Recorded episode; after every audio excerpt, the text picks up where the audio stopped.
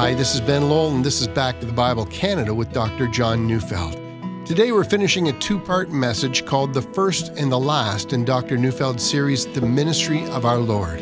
So turn in your Bibles to Matthew chapter 20, verses 1 to 16, as we join Dr. Neufeld now.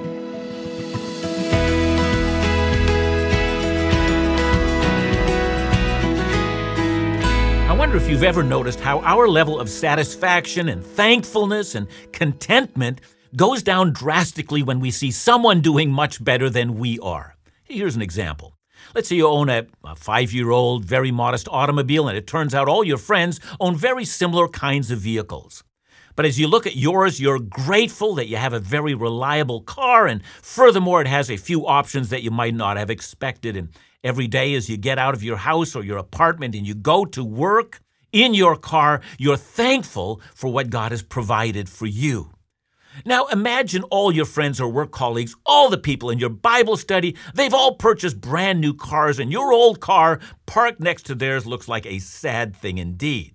At first, you try not to notice, but after a while, when you go, you know, for coffee after church with someone, and go into their car and you come back and get into your car, you know, your thankfulness for your car, well, it's slightly diminished. And then you know, you definitely need a new car. I mean, this thing is a piece of junk. That there's something about us as human beings in which we don't rate ourselves in how God takes care of our needs, but rather we rate ourselves against how God seems to be treating others. Now, yesterday I began to examine the parable of the laborers in the vineyard, and I call this parable maddening and confusing and one of the most misunderstood parables that Jesus ever told. And I said that because, at least, so it seems to me, a great many people think the parable means we shouldn't be motivated by rewards, but I made the point that repeatedly, especially in the teaching ministry of Jesus, but also in the rest of the New Testament, there are numerous appeals to reward. You know, I gave a number of examples of that then, and let me repeat just one. You know, in Matthew 5 11 to 12, Jesus said, Blessed are you when others revile you and persecute you and utter all kinds of evil against you falsely on my account. Rejoice and be glad, for your reward is great in heaven, for so they persecuted the prophets who were before you. That is, don't let hardship here confound you. Instead, count on the reward. It'll come in eternity. But of course, this parable of the laborers in the vineyard was told first you know, after the rich young ruler couldn't give up his earthly riches, you know, for the greater riches of heaven. And then, second, the disciples who had given up a great many things were told that in heaven they would sit on thrones judging or giving leadership to Israel. And furthermore, they were to remember that anyone who had given up anything for the kingdom would have a hundredfold reward and would inherit eternal life. And that's when Jesus gave his very famous words. Matthew 19:30 says, but many who are first will be last, and the last first. And that is to say, you might have everything in this life, but you may well end up with nothing in the life to come. You'll have to decide where you want to invest. Do you want to invest in this world or in the eternal one, which is yet to come? You better decide wisely. And with that, Jesus told this maddening parable. It's recorded in Matthew 20, verses 1 to 16. We read it yesterday. Let's read it again. For the kingdom of heaven is like a master of a house who went out early in the morning to hire laborers for his vineyard. After agreeing with the laborers for a denarius a day, he sent them into his vineyard. And going out about the third hour, he saw others standing idle in the marketplace. And to them he said, You go out into the vineyard too, and whatever is right I will give to you. And so they went. Going out again about the sixth hour and the ninth hour, he did the same thing. And about the eleventh hour, he went out and found others standing he said to them, Why do you stand here idle all day? And they said to him, Because no one has hired us. And he said to them, You go into the vineyard too. And when evening came, the owner of the vineyard said to his foreman, Call the laborers and pay them their wages, beginning with the last up to the first. And when those hired about the eleventh hour came, each of them received a denarius. Now, when those hired first came, they thought that they would receive more, but each of them also received a denarius. And on receiving it, they grumbled at the master of the house, saying, These last worked only one hour, and you've made them equal to us, who have borne the burden of the day and the scorching heat. But he replied to one of them, Friend, I am doing you no wrong. Did you not agree with me for a denarius? Then take what belongs to you and go. I choose to give to this last worker as I give to you. Am I not allowed to do what I choose with what belongs to me? Or do you begrudge me my generosity? So the last will be first and the first last. At the risk of sounding redundant, let me try to restate the parable. There was once a master of a house. He was a large landowner. He's a man who owned a sprawling mansion and the productive vineyard that was attached to it. And he went out early in one morning to hire laborers to pick the ripened grapes in his vineyard. It was harvest time, and time was of the essence. He went early and found a number of very willing workers, and he announced to them their wage Work for the day, and I'm going to pay you a denarius. A denarius, that was a very typical wage for a laborer in that day. And so the men who took the job were more than happy to feed their families and to have the income. Yeah, they said, We'll take it.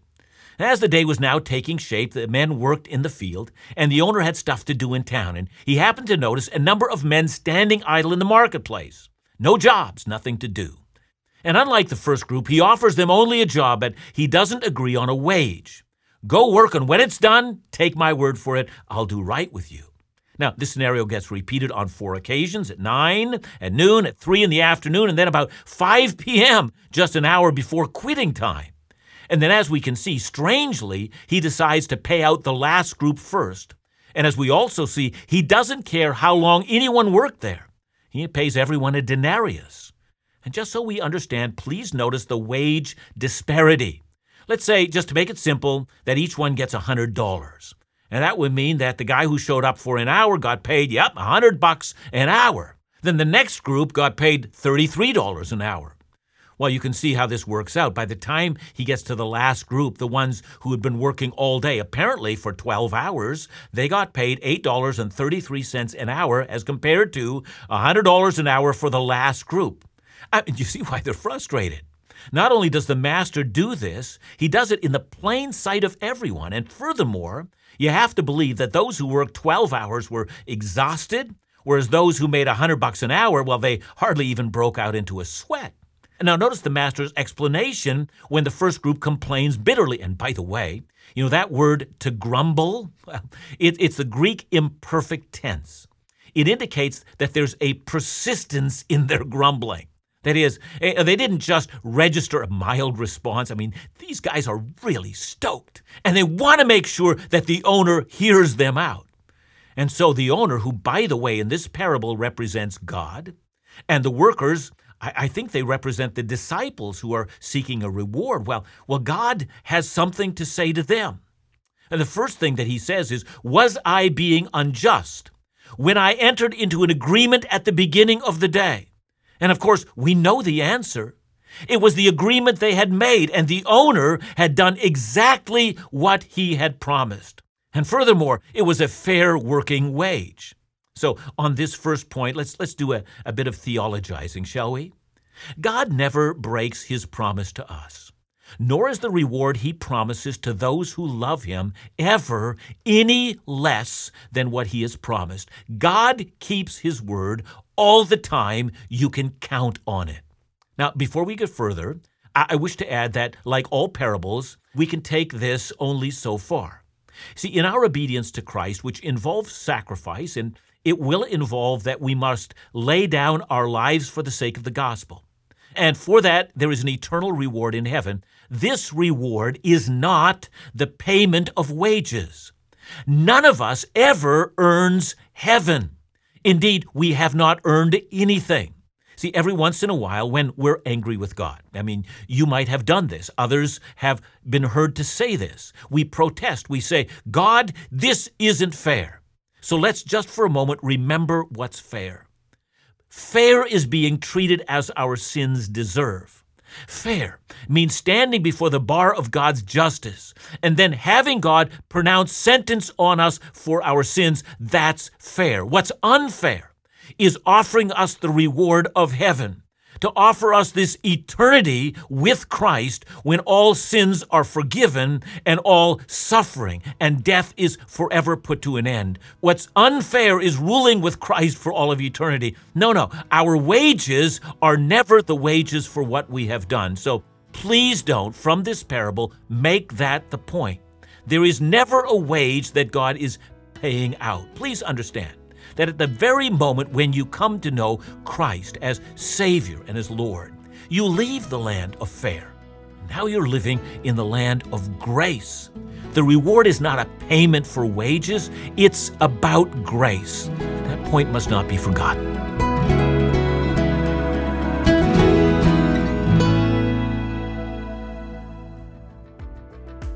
So grateful for those who listen, view, read, and support the ministries of Back to the Bible Canada.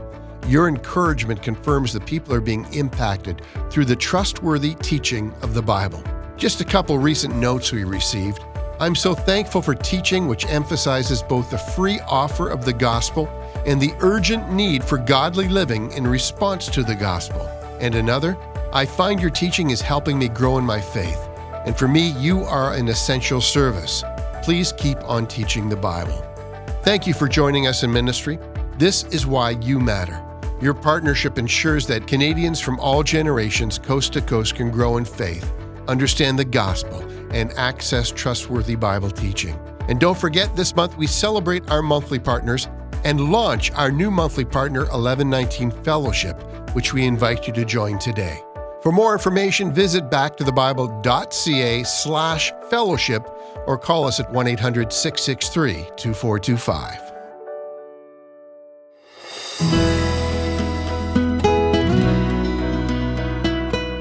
Grace means you're not being treated fairly. Rather, you're being treated mercifully. Instead of judgment and condemnation, you got forgiveness and reconciliation with God, even unto eternal life. Now, all we need to do is make a commitment.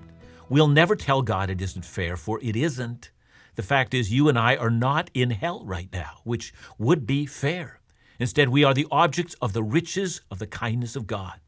See, the first lesson we need to learn in the parable of the laborers in the vineyard is that our Lord and Savior never gives us any less than what He has promised us. If He said, In my Father's house are many rooms, and I go to prepare a place for you to be with me where I am, He's not going to renege on that promise. God does not break his word. It's not possible for God to lie. But as we've seen, the parable is not intended to teach us that the promise of God is a wage which we are due for the work we have done for him. You know, just like all parables or all illustrations for that matter. We're not to take all the details and make them do service. This parable is not about how much you should get for working for God. It's not about that at all. So the first point is not that these men have worked for money. Rather, the first point is that these men have received exactly what the owner has promised them. God always keeps his word. He never promises something and then doesn't deliver.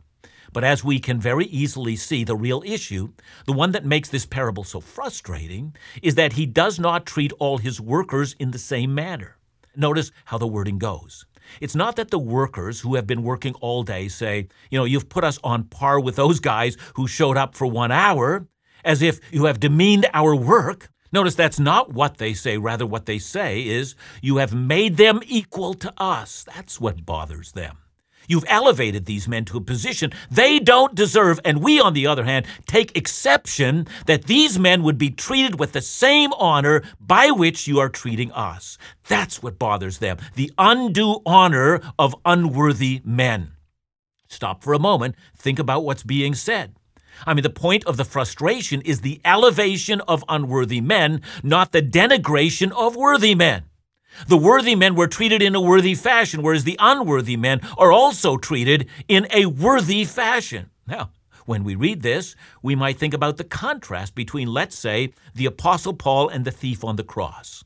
See, the thief on the cross is surely the man who showed up at the 11th hour, or perhaps a lot later than that. He seems to have made it to the vineyard at closing time. He'd been a thief who was getting what he deserved, and the only thing that brought him through the door was that amazingly he was crucified next to the Son of God at the greatest moment in human history, and he looked over at the Son of God and begged him to remember him when he entered into his kingdom. That was it. Now, contrast that, if you will, to Paul's statement of himself, 2 Timothy 4 6 to 8. Remember, Paul is now saying this at the end of his life, and he writes, for I am already being poured out as a drink offering, and the time of my departure has come. I fought the good fight. I've finished the race. I've kept the faith. Henceforth, there is laid up for me the crown of righteousness, which the Lord, the righteous judge, will award to me on that day, and not only to me, but also to all who have loved his appearing. Notice Paul's imagery. I fought the fight. I prevailed in the heat of battle. I didn't flee from the assignment God gave me. And then I was in a great race, a race that demanded all the energy I had, and now I successfully passed the finish line and prevailed, and now the crown of the victor awaits me. See, are we to assume that Paul and the dying thief who hangs on the cross next to Jesus enter into the same glory? Yes, that's the exact image we are to entertain. It's not just a matter of what stage in our lives we are when we enter into the salvation that's being offered, but it's also about the kind of assignment that God gives us when we are saved. When Paul wrote Corinthians, you know, he's clearly laboring with a very challenging church. You know, they had resisted his God given authority, and, and the matter had become very difficult for Paul personally. He writes to them, and note especially 1 Corinthians 4, verse 9. He writes, For I think that God has exhibited us apostles as last of all, like men sentenced to death, because we have become a spectacle to the world, to angels, and to men. And then in the next verse, he makes an interesting comparison you know, between the unique situation of the apostles and comparing that to the everyday reality that the Corinthians were facing. He says, You are held in honor, but we in disrepute. And then Paul goes on to say, At present we hunger, we're poorly dressed, we're homeless. And then he adds, We've become to some the scum of the earth and the refuse of all things. You know, Paul didn't want to shame the Corinthians, but he did want to open their eyes to help them to see that it may be that Paul is claiming to be an apostle, but when he makes that claim, it's not because of his own choice, but it was because Jesus himself had called him to that office. And furthermore, along with that unique calling also came the call to suffer. The Corinthians just couldn't understand this. See, with a unique calling came a great burden, and Paul wanted, at the very least, a church that had rebuffed him in the past, a church that he had loved and still did, he wanted them to open their hearts and understand the unique calling that God had given him. He wanted them to understand this and not deny it. The point I'm trying to make as I share this incident is one that I, I think we should all strive to understand. God, in infinite wisdom, has decided not to treat all of his servants in the same manner. I mean, why does so and so get all the accolades and I don't get any? And the answer in his boundless and matchless wisdom, God has chosen that it should be so.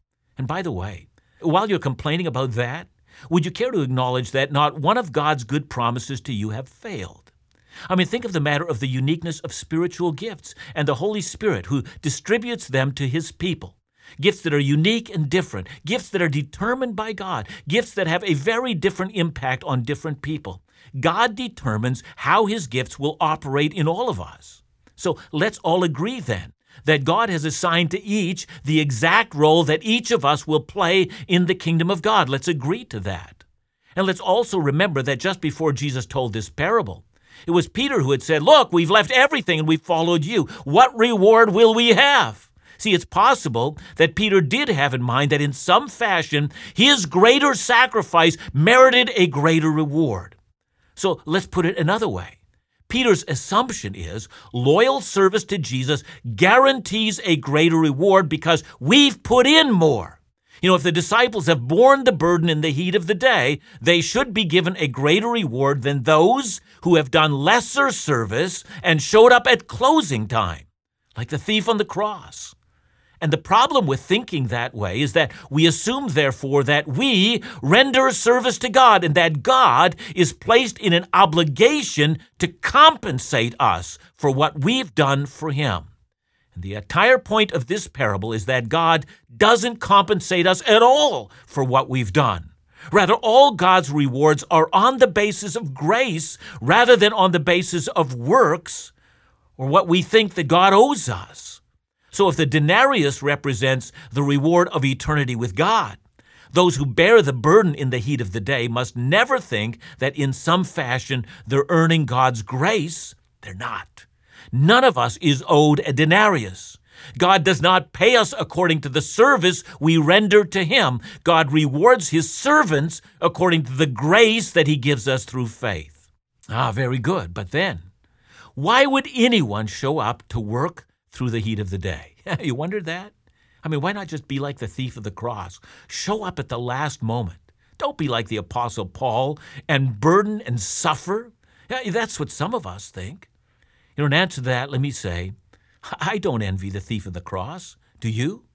I envy the Apostle Paul. I mean, what man can there be who's awaiting trial before Caesar's tribunal, who would then write, as he does to the Philippians, of the joy that's flooding his soul, and about the even greater joy that he's anticipating when he appears before Rome's Supreme Court, because then, through words given to him by the Holy Spirit, he will proclaim Jesus without fear, and he'll let all of Rome know that Jesus Christ is Lord. Who gets to do that?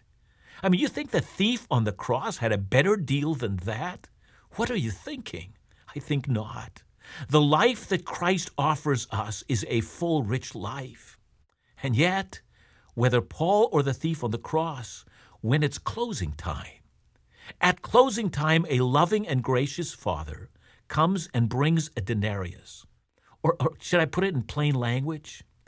At closing time, the Father comes and grants to all of us a gift of eternal life. The generosity extended to the last, to the least, will be equal to that which is given to the first. And does that not sound delightful?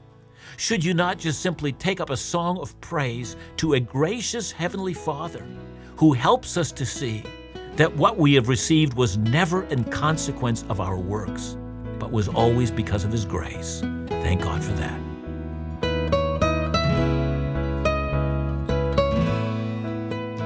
Thanks, John. Let me ask you a clarifying question. Does the denarius here only represent eternity, or are there other rewards? Well, yes, uh, the denarius does represent eternity with everything that goes with that, which includes uh, the forgiveness of our sins, that we are washed clean, that we are made acceptable in the beloved, that we are fully a part of Christ's family, that there are no second class members of Christ's family. So I think we need to say that and we need to continue to say it. So, in that sense, that's true. But I think the point I've also been trying to make is that, yes, as a matter of fact, uh, Jesus does tell us on numerous occasions that, you know, if you're faithful in little, God will put you over much. Great is your reward, he says on numerous occasions. So we know that there are varying degrees of rewards in heaven but the reward of heaven, the reward of the presence of Christ and being in his presence is all consuming. Thanks again, John, and remember to join us again tomorrow as we continue our study in the book of Matthew, the ministry of our Lord, right here on Back to the Bible Canada. Bible teaching you can trust.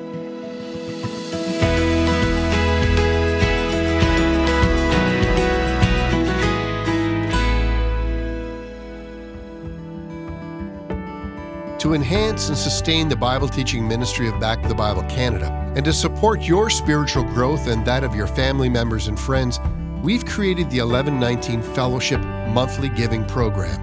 The 1119 Fellowship was inspired by Deuteronomy 11, where we're compelled to love the Lord your God, to serve Him with all your heart and soul, to fix these words in your hearts and minds, tie them as symbols on your hands, bind them on your foreheads teaching them to your children, talking about them at home, when you walk along the road, when you lie down, and when you get up. This is the heart of Back to the Bible Canada. Consider becoming a part of the 1119 Fellowship today. For more information or to join, visit backtothebible.ca slash fellowship or call 1 800 663 2425.